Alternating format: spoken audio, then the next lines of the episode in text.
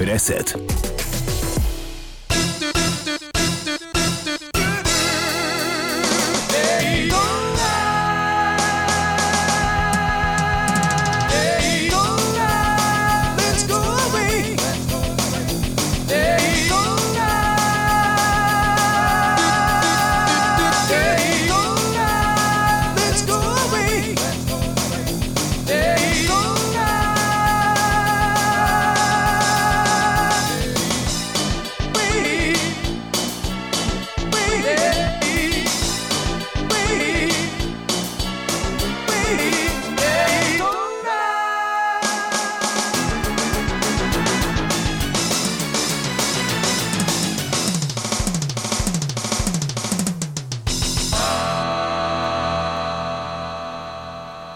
Let's Go Away i Takenobu Mitsuyoshi z, w krótszej wersji z gry Daytona U S A z tysiąc dziewięćset dziewięćdziesiątego czwartego roku. Dzień dobry wieczór, przy mikrofonie Szymon Tołpa i witam w dwudziestym siódmym wydaniu Resetu, gdzie do godziny dwudziestej, jak co środę na dziewięćdziesiąt pięć i dziewięć opowiadam, co dzieje się w świecie gier komputerowych w akompaniamencie growej muzyki. Dziś rozpoczęły się targi Gamescom. O nich będzie kilka słów w przyszłym tygodniu, bo o czym mogę powiedzieć pierwszego dnia, szczególnie, że za niecałą godzinę rozpocznie się Future Games Show. Z innych ogłoszeń, tego dnia rozpoczęła się kolejna edycja akcji Gramy szybko, pomagamy skutecznie, gdzie speedrunnerzy przechodzą gry w jak najszybszym czasie, jednocześnie pomagając, ponieważ wpłaty są przeznaczone na cele charytatywne, tym razem na antydepresyjny telefon zaufania Fundacji Itaka. Wydarzenie potrwa do dwudziestego ósmego sierpnia. Tyle z ogłoszeń, czas przejść do omówienia dzisiejszej audycji. Znów będzie o Embracer Group, bo ta firma szaleje na zakupach. Nawet lepiej niż Microsoft. Dlaczego? Ano dlatego, że przejęli kolejne marki. Szczegóły za kilkadziesiąt minut. Oprócz tego growe informacje, w których między innymi o, protest, o wielkiej pozwie związanej z Sony, czy o kolejnej obsuwie, właściwie yy, większej obsuwy niż dotychczas, a w przeglądzie premier będzie... Dzisiejszy przegląd premier będzie dwuczęściowy. Gier będzie dużo z prostego powodu. Sezon ogórkowy przez kilka miesięcy odejdzie w zapomnienie. I pierwsza część już za kilka minut. Wcześniej dwa kawałki z gry Need for Speed Undercover z dwa tysiące ósmego roku. Bad Blood zespołu Supergrass i Ghosts grupy Ladytron.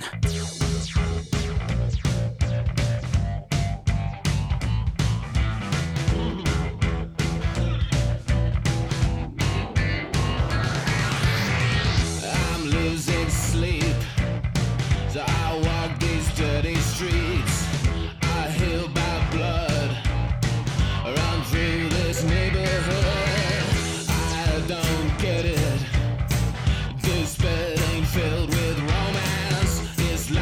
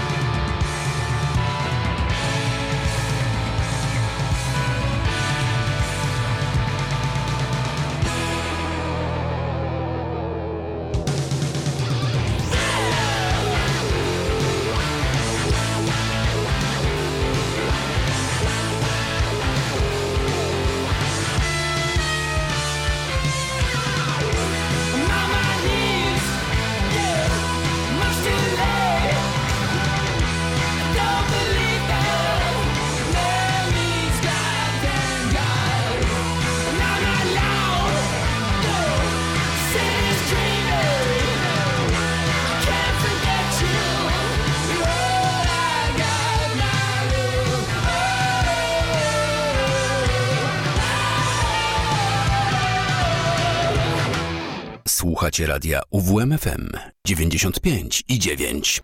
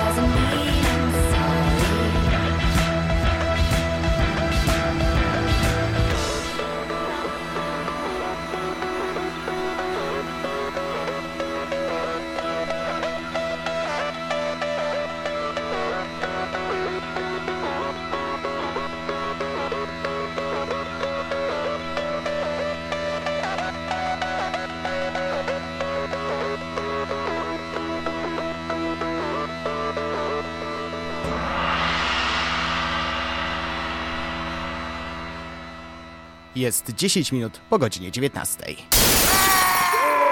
Przegląd premier. trzydziestego sierpnia ukaże się Destroy All Humans dwa Reprobed, remake drugiej części cyklu humorystycznych gier akcji T P P. Akcję gry osadzono w latach sześćdziesiątych dwudziestego wieku. Po raz kolejny wcielamy się w znanego wspierwo wzoru kosmity imieniem Krypto, a dokładnie Crypt... Cryptosordium sto trzydzieści siedem. Po tym jak K G B wysadziło jego statek matkę, uwięzionemu na ziemi reprezentantowi rasy Furonów nie pozostaje nic innego jak wziąć odwet na swoich śmiertelnych wrogach. W Destroy All Humans dwa Reprobed akcję obserwujemy z perspektywy trzeciej osoby. Gra została podzielona na misje, które rzucają nas w różne zakątki świata. Podczas zabawy mamy okazję zwiedzić nie tylko Stany, lecz również Wielką Brytanię, Związek Radziecki, Japonię, a nawet powierzchnię Księżyca. Wykonując stawiane przed nami zadania, przemierzamy rozległe poziomy o otwartej strukturze i siejemy popłoch wśród ziemian, zwłaszcza tych wrogo nastawionych do krypto. Na naszej drodze stają nie tylko ludzie, lecz również potwory pełniące funkcję bossów. Z przeciwnikami radzimy sobie przy, przy pomocy szerokiego wachlarza wymyślnych broni i gadżetów oraz specjalnych umiejętności naszego Furona. Wśród dostępnych narzędzi mordu pojawiają się zarówno doskonale znane z pierwszej części serii, jak i szereg nowych, na czele z deszczem meteorytów. Krypto jest wyposażony w plecak odrzutowy, co pozwala mu dotrzeć w trudno dostępne miejsca. Dodatkowo od czasu do czasu kosmita zasiada za sterami latającego spotka, którego lasery mogą równać z ziemią całe miasta. Gra ukaże się na komputerach i konsolach dziewiątej generacji. Tego samego dnia ukaże się Immortality, trzecia narracyjna przygodówka w dorobku Sama Barlowa, autora popularnych gier Her Story i Telling Lies. Produkcja utrzymywana w klimatach horroru powstała we współpracy ze znakomitymi twórcami jak Alan Scott, Amelia Gray oraz Barry Gifford. Wydaniem opisywanej produkcji zajęła się firma Half Mermaid. Główną bohaterką gry Immortality jest Marissa Marcel, młoda kobieta, której udało się spełnić marzenie o zostaniu aktorką. Dziewczyna wystąpiła w trzech filmach, jednak żaden z nich nie ujrzał światła dziennego. Po ostatnim klapsie na planie trzeciego dzieła, Two of Everything, Marissa zaginęła w tajemniczych okolicznościach. Gra ukaże się na komputerach i konsolach Xbox Series. Również trzydziestego sierpnia ukaże się dodatek do gry Pathfinder Wrath of the Righteous o podtytule The Treasure of the Midnight Isles. Archipelag Midnight Isles leży na mrocznym, pełnym zagrożeń oceanie otchłani. Pomiędzy jego wyspami poruszamy się na pokładzie przeklętego statku, którego deski widziały już niejedną załogę. Przemierzając ten region, zamieszkiwany zarówno przez istoty, znane z podstawki oraz poprzednich rozszerzeń, jak i wcześniej niespotykane, występujące tylko w tym miejscu, natrafiamy na wielkie bogactwa, a także jeżące włosy na głowie okropieństwa rodem z koszmarów. Od naszych decyzji i umiejętności zależy, czy przygoda zakończy się odkryciem tajemnicy archipelagu Midnight Isles i zdobyciem fortuny, czy śmiercią. Istotną nowością w Pathfinder Wrath of the Righteous The Treasure of the Midnight Isles jest samodzielny tryb, którego akcja również rozgrywa się na tytułowych wyspach. Wykorzystano w nim rozwiązania znane z rogalików. Co za tym idzie, po każdym zgonie naszej postaci większość postępów jest resetowana. Jednak nie wszystkie, co pozwala relatywnie łatwo testować różne buildy postaci, w tym magiczne ścieżki oraz składy personalne drużyny. D L C ukaże się początkowo tylko na pecetach. Na konsolach ósmej generacji pojawi się dwudziestego dziewiątego września wraz z podstawową wersją gry. Także trzydziestego sierpnia ukaże się Teenage Mutant Ninja Turtles The Cowabunga Collection, kompilacja trzynastu brawlerów spod szyldu wojowniczych żółwi ninja stworzonych przez Konami. Tworzy trzynaście gier z osiem i szesnastobitowych konsol stacjonarnych, handheldów oraz automatów arcade. Mowa o następujących pozycjach: Teenage Mutant Ninja Turtles w wersji automatowej, Teenage Mutant Ninja Turtles Turtles in Time w wersji automatowej, Teenage Mutant Ninja Turtles w wersji na N E S a, Teenage Mutant Ninja Turtles dwa The Arcade Game w wersji na N E S a, Teenage Mutant Ninja Turtles trzy The Manhattan Project w wersji na N E S a, Teenage Mutant Ninja Turtles Tournament Fighters w wersji na N E S a, Teenage Mutant Ninja Turtles cztery Turtles in Time w wersji na S N E S a, Teenage Mutant Ninja Turtles Tournament Fighters w wersji na S N E S a, Teenage Mutant Ninja Turtles The Hyperstone Heist w wersji na Sega Mega Drive, Teenage Mutant Ninja Turtles uh, Tournament Fighters w wersji na Sega Mega Drive, Teenage Mutant Ninja Turtles Fall of the Food Clan w wersji na Game Boya, Teenage Mutant Ninja Turtles dwa Back from the Servers z Game Boya oraz Teenage Mutant Ninja Turtles trzy Radical Rescue w wersji na Game Boya. W każdej z nich akcję oglądamy z boku, a zabawa, jak przystało na rasowe brawlery, polega na podążaniu w prawo przez różnorodne lokacje i eliminowaniu hordy przeciwników. Trzon rozgrywki pozostał niezmieniony względem pierwowzorów, aczkolwiek autorzy wzbogacili ją o szereg nieobecnych w nich rozwiązań. Mowa między innymi o możliwości zapisywania gry w dowolnym momencie, przewijania rozgrywki, czy zmiany obłożenia przycisków. E, kompilacja ukaże się na komputerach i konsolach ósmej i dziewiątej generacji.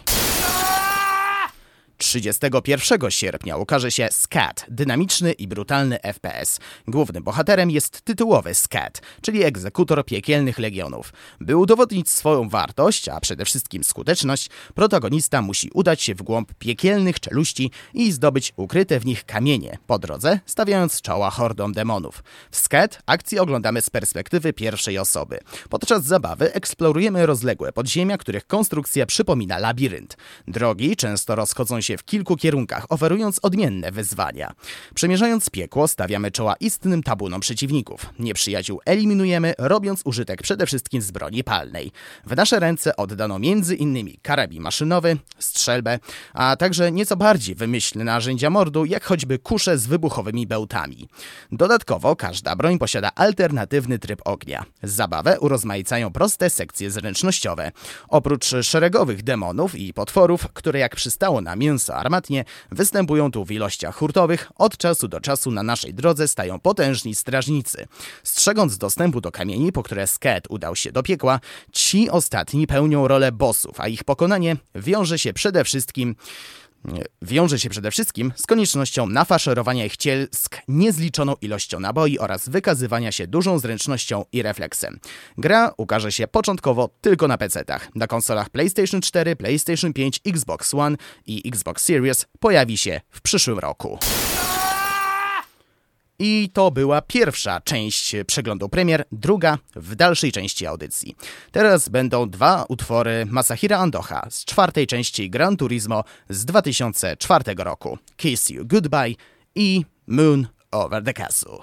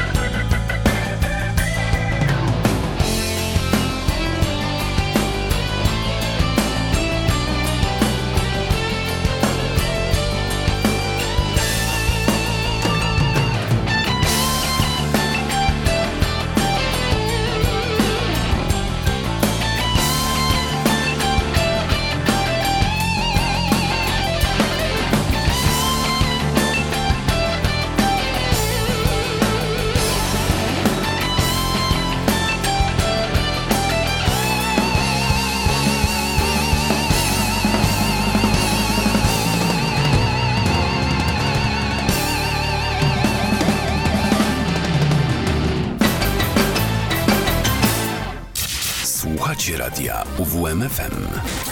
U W M F M.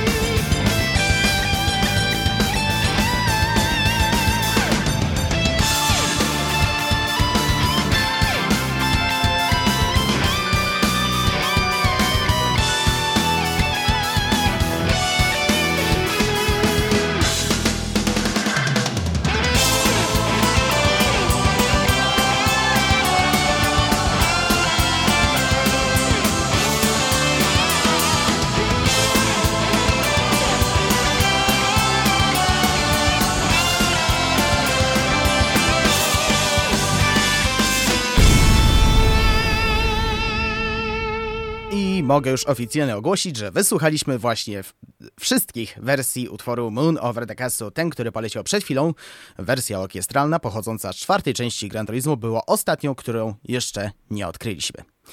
A teraz czas na podsumowanie najważniejszych wydarzeń ostatnich siedmiu dni. Growe informacje.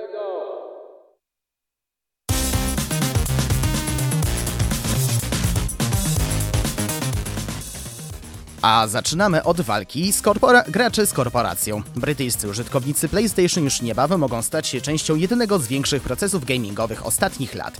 Jak informuje Sky News, Sony PlayStation zostało pozwane w pozwie zbiorowym opiewający na pięć miliardów funtów, w przeliczeniu około dwadzieścia osiem miliardów złotych odszkodowania. Chodzi o rzekomo zawyżone ceny gier oraz innych produktów dostępnych w brytyjskim PlayStation Store. Uprawnionych do ubiegania się o odszkodowanie jest dziewięć milionów osób. Pozew został wniesiony do sądu przez Alex Neil, prawniczkę z firmy zajmującej się pomocą w organizowaniu zbiorowych akcji prawnych. Według podanych przez nią informacji brytyjscy klienci mogli łącznie stracić nawet pięć miliardów funtów w związku z trzydziestoprocentową prowizją od każdego zakupu w internetowym sklepie Sony. Roszczenie zostało wniesione w piątek do Competition Appeal Tribunal. Wszyscy klienci, którzy dokonali zakupów w cyfrowym sklepie PlayStation od dziewiętnastego sierpnia dwa tysiące szesnastego roku, mogą ubiegać się o odszkodowanie, które może wynieść od sześćdziesięciu siedmiu do pięciuset sześćdziesięciu dwóch funtów, nie licząc odsetek.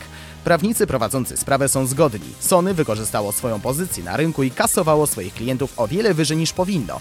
Pozew z pewnością jest bezprecedensowy, choćby ze względu na swoją skalę. Jeśli chcecie dowiedzieć się więcej o całej sprawie, jak i o prawnikach stojących na straży konsumentów, to te informacje znajdziecie na dedykowanej stronie PlayStation U O S. Blisko rok temu miała swoją premierę jedna z bardziej wyczekiwanych gier dwa tysiące dwudziestego dwa tysiące dwudziestego pierwszego i jednocześnie debiut studia Ember Lab, Kena: Bridge of Spirits. Same zwiastuny pokazujące grafikę potrafiły rozkochać nie tylko graczy, ale też krytyków. Produkcja zebrała bardzo dobre recenzje i raczej wielu się spodziewało, że tak będzie, ale niedługo po debiucie sprzedaż pokryła koszty produkcji. Jesteśmy teraz jedenaście miesięcy po premierze i z okazji nadchodzącej rocznicy twórcy przygotowują dla swoich graczy coś specjalnego. To całkiem spora aktualizacja, która zawierać będzie m.in. tryb Nowa Gra Plus czy Spirit Guide Trails, ale jest też gratka dla Steamowiczów. Kena: Bridge of Spirits pojawi się wreszcie na tej platformie. Aktualizacja wejdzie w życie dwudziestego siódmego września. Mam złe wieści dla graczy czekających na Star Wars Knights of the Old Republic Remake. Według nowych doniesień na projekt poczekamy jeszcze wiele lat. Przypomnijmy, że projekt został odebrany studiu Aspyr Media po tym, jak prezentacja dema nie spełniła oczekiwań grupy Embracer. Dodatkowym problemem były zbyt wolne postępy w pracach. Wydawca pierwotnie zamierzał wydać remake w tym roku, ale deweloperzy pracujący nad projektem mieli poinformować szefów, że bardziej realistycznym terminem będzie dwa tysiące dwudziesty piąty rok. Jeśli wierzyć nowym doniesieniom, zmiana dewelopera nie sprawi, że gra zadebiutuje wcześniej. Mimo to trudno nie zrozumieć decyzji wydawcy. Aspyr Media do tej pory specjalizowało się w przenoszeniu cudzych gier na nowe platformy sprzętowe i wszystko wskazuje na to, że zadanie odświeżenia Kotora po prostu przerosło ten zespół, zwłaszcza że produkcja miała wprowadzić radykalne zmiany w rozgrywce, porzucając walkę z aktywną pauzą na rzecz zręcznościowego systemu typowego dla er pe gie ów akcji. Cyber Interactive ma znacznie więcej doświadczenia w tworzeniu od zera dużych gier. Jest znane choćby ze SnowRunnera czy World War Z i tym samym bardziej nadaje się do opracowania projektu o tak dużym znaczeniu dla wydawcy. Wszystko pozostanie zresztą w rodzinie. Aspyr Media jest co prawda samodzielnym zespołem, ale podlega Cyber Interactive i oba studia są własnością grupy Embracer. Pośród masy ogłoszeń o obsuwach wreszcie pojawiły się dobre wieści. Asobo Studio poinformowało na Twitterze, że A Plague Tale Requiem osiągnęło tzw. złoty status. Oznacza to, że gra jest gotowa i może trafić do tłoczni. Na nasze pecety, PlayStation pięć, Xboxy Series oraz Switche tytuł zawita osiemnastego października. Od dnia premiery będzie można w niego zagrać również w ramach usługi Xbox i P C Game Pass. W obliczu opóźnień, jakie zaliczyły m.in. Starfield czy Hogwarts Legacy, A Plague Tale Requiem wyrasta na jedną z ważniejszych growych premier tegorocznej jesieni. Jeśli sequel okaże się e, co najmniej równie dobry jak wydana w dwa tysiące dziewiętnastym roku jedynka, Asobo Studio będzie mogło świętować nie lada sukces.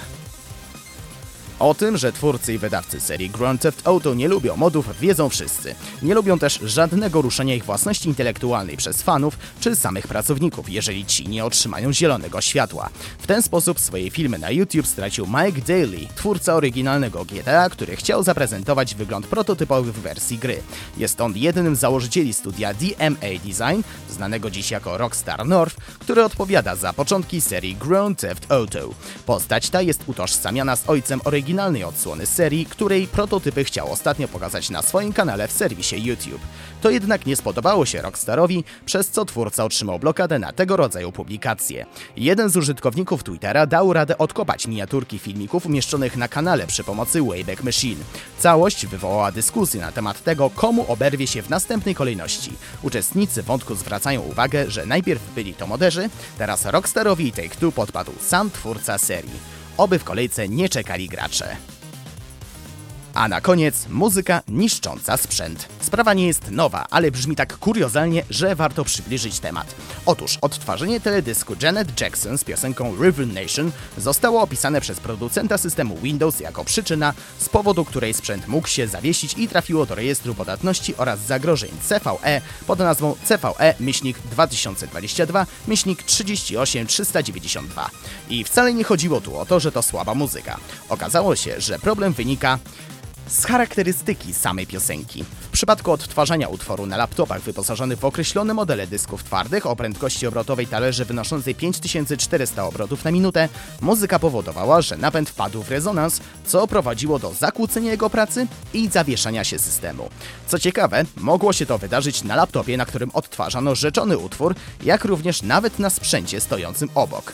Współczesnych laptopów wyposażonych niemal wyłącznie w pamięć półprzewodnikową problem już nie dotyczy. Zresztą Zresztą Janet Jackson lata świetności ma już za sobą, a tak starej muzyki, kawałek pochodzi z osiemdziesiątego dziewiątego, raczej też mało kto słucha. Jeśli jednak macie zabytkowy komputer z okolic dwa tysiące piątego roku z tego rodzaju dyskiem, możecie oczywiście sami się przekonać, czy problem ten dotyczy również Was.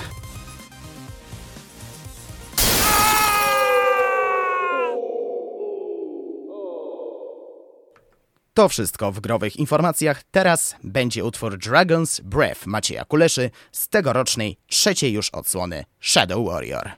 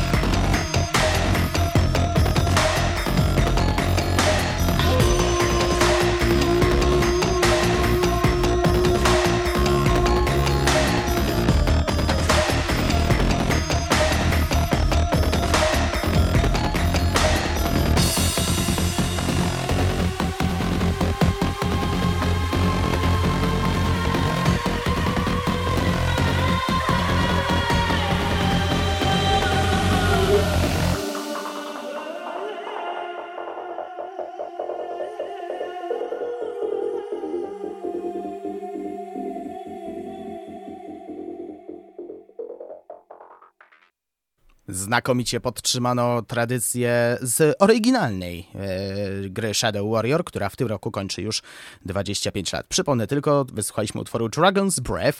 Autorem jest Maciej Kulesza, a do tej ścieżki dźwiękowej na pewno jeszcze wrócę, mam nadzieję, pod koniec tego roku. A tymczasem wracamy do przeglądu premier. pierwszego września na konsoli Nintendo Switch ukaże się Anno Mutationen. Od razu powiem, nie chodzi o tę słynną serię, którą, która jest w rękach Ubisoftu. To cyberpunkowa gra R P G w akcji, w której trafimy do podnoszącego się po katastrofie miasta Metropolis. Wcielamy się w niej w Anne, wyszkoloną w walce kobietę, która z osobistych pobudek trafia do miasta Metropolis. W przygodach towarzyszy jej przyjaciółka, hakerka Ayan. W Anno Mutationen akcję najczęściej obserwujemy z boku, ale czasem kamera bohatera przemieszcza się za bohaterkę. Dzieje się tak w chwilach, gdy eksplorujemy klimatyczne, cyberpunkowe miasto, dzięki czemu uzyskujemy możliwość popatrzenia sobie na świat gry z nieco innej perspektywy. W lokacjach roi się od wszelkiej maści przeciwników, których lista obejmuje zarówno roboty, jak i potężne bestie. Podczas dynamicznych i widowiskowych starć z oponentami robimy użytek z broni białej i rozmaitych pukawek oraz innego sprzętu, np. granatów. Bohaterka potrafi też łączyć ciosy w kombinacje. Warto odnotować, że gra pod pewnymi względami nawiązuje do konwencji Metroidvania. Świat jest otwarty i możemy cofać się i wracać do odwiedzonych już lokacji, w których czasem natrafiamy na nowe rzeczy i wydarzenia. W miarę postępów w rozgrywce stopniowo wzmacniamy statystyki protagonistki i zdobywamy nowe zdolności oraz ekwipunek. Gracze mogą też modyfikować znalezione bronie, wykorzystując specjalne chipy. W tę grę mogą grać także posiadacze komputerów oraz konsol PlayStation cztery i PlayStation pięć. Tego samego dnia ukaże się Gerda, A Flame in Winter, gra przygodowa oparta na prawdziwej historii z kronik duńskiego ruchu oporu z czasów drugowojennej okupacji przez Niemców.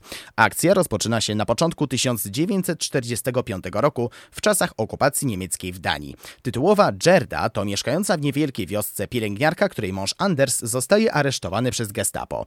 Pozostawia po sobie tylko list z prośbą o dostarczenie podejrzanych dokumentów do Wróbla. Historia przedstawiona w Gerda, A Flame in Winter ma być oparta na rzeczywistych wydarzeniach z kronik duńskiego ruchu oporu, walczącego przeciw okupacji niemieckiej w ostatnim roku drugiej wojny światowej. Gerda, A Flame in Winter korzysta z widoku izometrycznego i, zgodnie z upodobaniami Don't Not, to przygodówka kładąca nacisk na historię, którą kształtują wybory dokonywane w trakcie gry. W rozmowach z postaciami niezależnymi lub poprzez zbieranie przedmiotów oraz tzw. punktów relacji z N P C.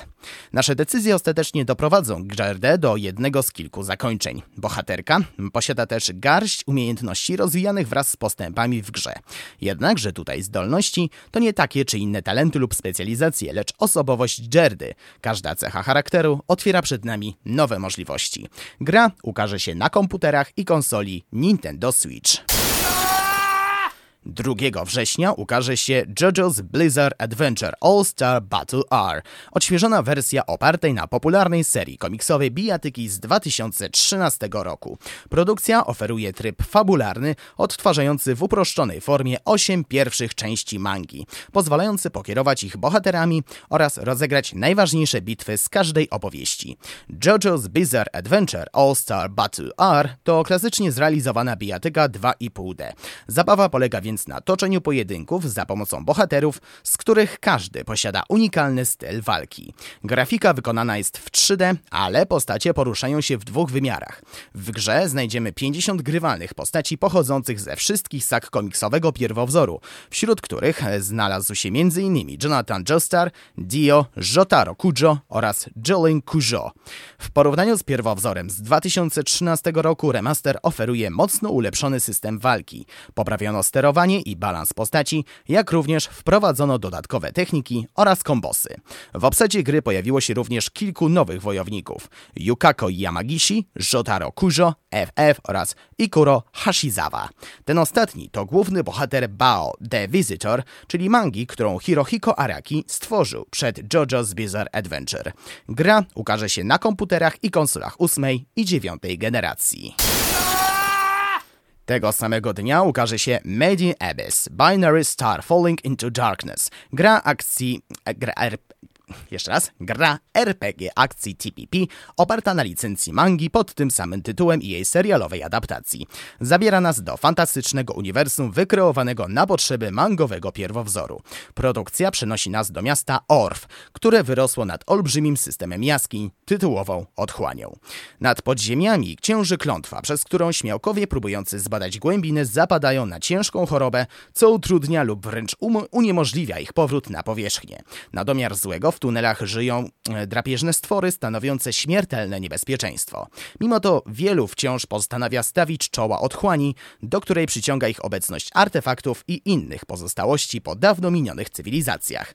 Niektórzy z tych jaskiniowych łupieżców stali się prawdziwymi legendami noszącymi... E, noszącymi miano białych gwizdków. Jedną z takich legend była Liza, której nie udało się powrócić z ostatniej wyprawy. Produkcja zawiera dwa tryby fabularne. Pierwszy z nich pozwala nam wziąć udział w wydarzeniach przedstawionych w mandze i oparty na niej serialu anime. Jego główną bohaterką jest córka Lizy, Riko, która dorasta w sierocińcu, marząc o tym, by pewnego dnia pójść w ślady matki i zostać jednym z białych gwizdków. Pewnego dnia dziewczynka znajduje robota przypominającego chłopca, któremu nadaje imię Reg. Niedługo później w jaskiniach zostają znalezione notatki Lizy i jej wiadomość do Riko, zgodnie z którą kobieta czeka na nią na dnie otchłani. Nie zastanawiając się zbyt długo, bohaterka i jej towarzysz wyruszają w pełno niebezpieczeństw podróż w głąb podziemnych tuneli. Drugi tryb fabularny pozwala nam natomiast wcielić się w wykreowaną przez siebie postać i przeżyć zupełnie nową przygodę w otchłani. Gra ukaże się na komputerach i konsolach PlayStation cztery i Nintendo Switch. Również drugiego września na konsoli PlayStation pięć ukaże się remake The Last of Us, przygodowej gry akcji w konwencji postapokaliptycznego survival horroru stworzonej przez studio deweloperskie Naughty Dog. Akcja The Last of Us ma miejsce w dwa tysiące trzydziestym trzecim roku, dwadzieścia lat po upadku cywilizacji. Ludzkość została zdziesiątkowana przez pandemię grzyba Kord. Kordycepsa. Zazwyczaj polujący wyłącznie na owady grzyb zmutował i zaczął atakować ludzi, wywołując zaraźliwą i nieuleczalną chorobę mózgu. Zakażeni powoli zmieniają się w agresywne, krwiożercze bestie żyjące tylko w celu rozprzestrzenienia infekcji. Większość populacji Ziemi zginęła lub została zarażona w pierwszych miesiącach pandemii. Wskutek upadku rządu kontrolę nad Stanami przejęło wojsko, bezlitośnie traktujące wszelkie próby oporu. Ludzie żyją w strefach w kwarantannie, kwarantanny, których nie mogą opuszczać. Największym zagrożeniem dla panującego status quo są rebelianci zwani świetlikami. Sprzeciwiają się oni militarnej kontroli i desperacko próbują stworzyć szczepionkę na kordycepsa. Głównym bohaterem gry jest Joel, ponad pięćdziesięcioletni, zmęczony życiem przemytnik. Podczas wybuchu pandemii przeżył on osobistą tragedię, która zmieniła go na zawsze. Protagonista zostaje wynajęty przez świetliki do ważnego zadania. Rebelianci chcą, aby Joel odeskortował na drugi koniec kraju osieroconą nastolatkę Ellie. Szybko okazuje się, że dziewczynka jest odporna na zarodniki kordycepsa. Joel i Ellie wyruszają w długą podróż przez postapokaliptyczne U S A. W tę grę mogą grać także posiadacze konsol PlayStation trzy w wersji oryginalnej i PlayStation cztery w wersji zremasterowanej. Posiadacze pecetów muszą jeszcze poczekać z datą premiery.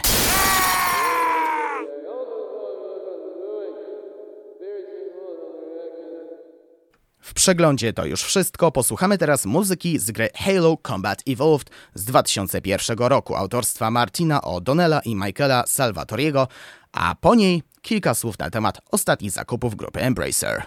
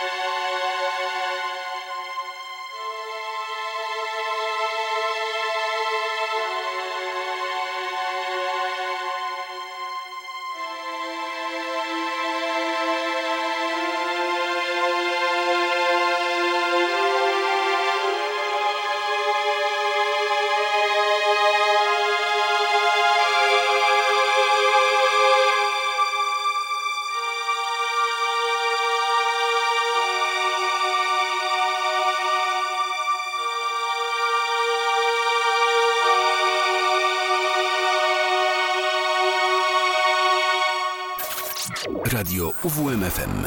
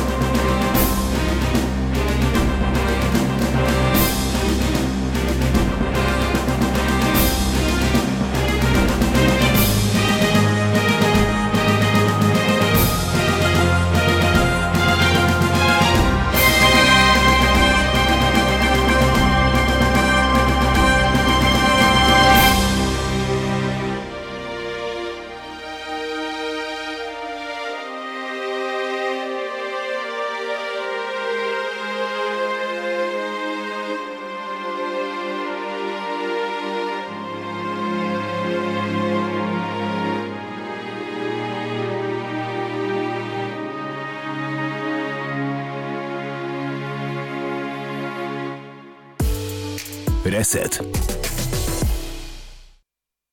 Informacją dwa tysiące dwudziestego drugiego roku na bank zostanie przejęcie Activision Blizzard przez Microsoft. Jednak inne giganty również nie próżnują. Głównie chińskie spółki kupują mniej lub znane firmy specjalizujące się w wirtualnej rozrywce. Parę miesięcy temu w growych informacjach padła wiadomość o przyjęciu One C, w którym znalazł się między innymi Cenega. W Europie, a dokładniej w Szwecji, również mamy potentanta w tej branży, Embracer Group. Nie tak dawno temu ta firma kupiła asety od europejskiego oddziału Square Enix, a konkretnie Crystal Dynamics, Square Enix Montreal i Eidos Montreal, dzięki czemu uzyskali prawa do takich serii jak Deus Ex, Thief czy Tomb Raider. Na razie nie ma jeszcze finalizacji transakcji, ale to już kwestia czasu, kiedy Lara Croft trafi do europejskich rąk. I to dosłownie. I na tym się nie skończyło. Dzień po emisji poprzedniego odcinka, osiemnastego sierpnia, Embracer Group ogłosił przejęcie Middle Earth Enterprises. Poprzednim właścicielem był The Soul Sands Company. Nie ujawniono kwoty transakcji. Jak mówi Lars Wingefors, założyciel i dyrektor generalny Embracer Group, jestem naprawdę podekscytowany, że Władca Pierścieni i Hobbit, jedne z najbardziej epickich serii fantasy na świecie, dołączają do rodziny Embracer, otwierając jedne z najbardziej otwierając więcej możliwości transmedialnych, w tym synergii w naszej grupie. W komunikacie Embracer Group możemy przeczytać też, że jedną z możliwości rozwoju uniwersum jest produkcja filmów opowiadających historię kultowych bohaterów. Wymieniono tu Gandalfa, Aragorna, Goluma, Galadrielle i Eowinę. Middle Earth Enterprises nadal będzie pozostawać niezależną firmą, którą kierować będzie ta sama kadra kierownicza co do tej pory. Jeśli myśleliście, że firma na tym skończyła, to się pomyliliście. Jeszcze tego samego dnia grupa ogłosiła przyjęcie następujących firm: Tripwire Interactive, odpowiedzialni za serię Killing Floor i grę Maneater, Synctrix, Tuxedo Labs, Teardown, Tatsujin, pierwsze studio z holdingu z Japonii prowadzone przez Masahiro Yuge, Bitwave Games, szwedzkie studio zajmujące się grami retro, Geotech, która zajmuje się sprzętem gamingowym i Limited Run Games. O tej ostatniej spółce wypada powiedzieć więcej niż parę słów. Jest to firma, która specjalizuje się w wydawaniu pudełkowych wersji gier, które dotychczas były w dystrybucji cyfrowej. Ale w nazwie jest człon Limited i to jest ich główny aspekt. Udostępnianie limitowanych wydań, które można pozazdrościć. Mało tego, w większości przypadków są o wiele, wiele wiele lepsze od wydań stworzonych przez deweloperów pracujących nad danym tytułem. Polskim przykładem jest firma Forever Entertainment, która również zajmuje się tego typu rzeczami. Wracając do tematu, Embracer Group szaleje. Może te zakupy nie są aż takie częste jak na przykład przy Tencencie, ale mają rozmach, a to może się nie skończyć, bo informowali o jeszcze jednej z większych transakcji. Nie podali jakiej, bo to jest tajemnica marketingowa, według e, Embracer Group. Warto jeszcze dodać, że holding stworzył nową jednostkę operacyjną, Embracer Free Mode. Prezesem zostanie Lynn Goinchard, który ostatnie dziesięć lat spędził w firmie Activision Blizzard, a w branży gier jest już prawie trzy dekady. Reset. To wszystko, co przygotowałem dla Was w, res, w tym wydaniu Resetu. Będę miał jeszcze jedną informację, ale to po, te, po e, utworze Goros Lair Dana Fordena z czwartej części Mortal Kombat.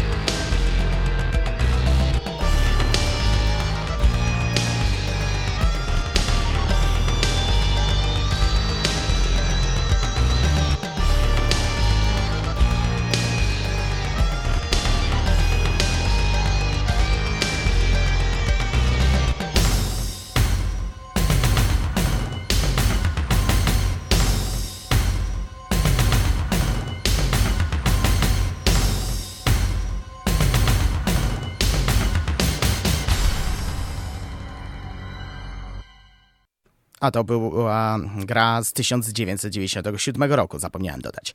No właśnie, i mam jeszcze jedną informację, o której, którą przeoczyłem.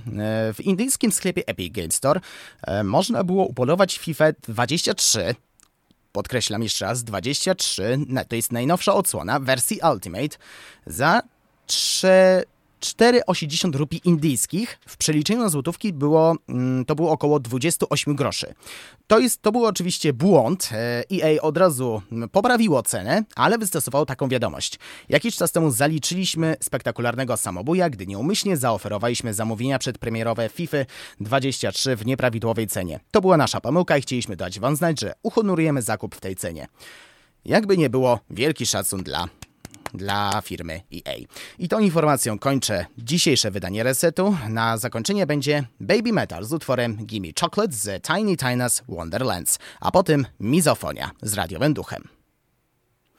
Ja już dziękuję za dziś. Przy mikrofonie mówił dla Was Szymon Tołpa. Kłaniam się Państwu. Do usłyszenia za tydzień.